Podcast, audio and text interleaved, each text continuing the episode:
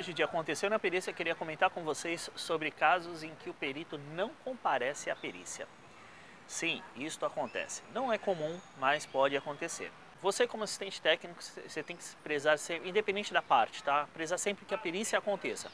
Porque muitas vezes você viajou para realizar aquela perícia e se a perícia não acontecer, a empresa não vai querer pagar duas viagens para você para você acompanhar aquele caso. Então é uma situação bem delicada isso. Uh, aconteceu comigo recentemente no Rio Grande do Sul. A perícia era de manhã cedo, então não dava para ir um voo direto, né? É, no mesmo dia, fazer um bate-volta.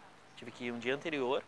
E o perito não apareceu na hora que estava registrada a perícia. É importante sempre se cercar de todas as informações uh, quando você é, é indicado para fazer uma perícia. Ah, então...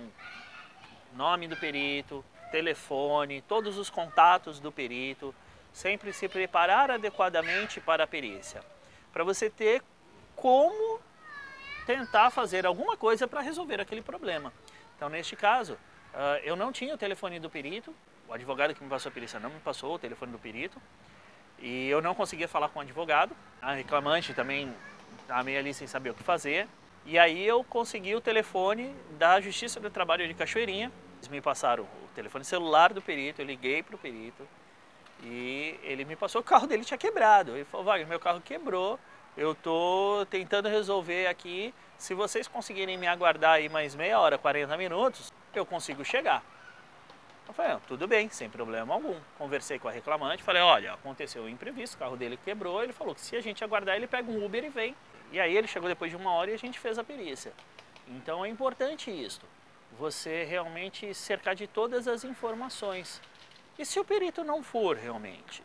Né? Já, já aconteceu casos de que o perito, ele não compareceu na perícia, tentei contato, tinha telefone e tudo, tentei contato, não respondeu nenhum contato. Aí eu entrei em contato com o advogado da empresa, né, que eu era assistente técnico da empresa, entrei em contato com ele e falei, olha...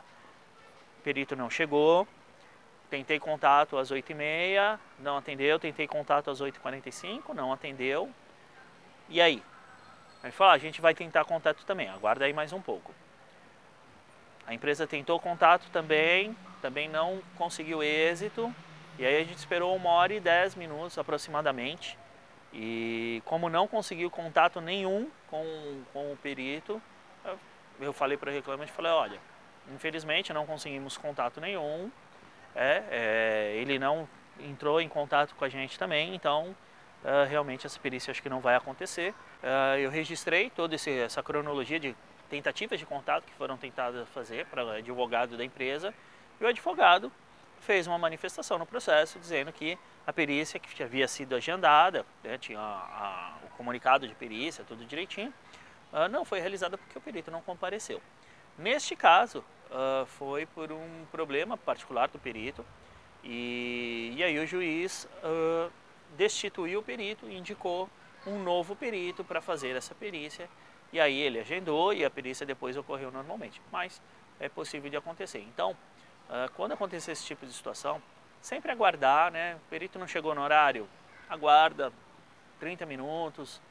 Porque hoje em dia trânsito das cidades, às vezes precisa se deslocar em viagem, alguma coisa assim. Pode acontecer atraso, é normal. Esperar um pouquinho, entrar em contato, não conseguir o contato, aguardar ali cerca de uma hora, uma hora e pouquinho, e aí realmente esgotadas as tentativas, embora cada um para os seus locais e os departamentos jurídicos fazerem as suas partes. Ok? Valeu, vamos para cima.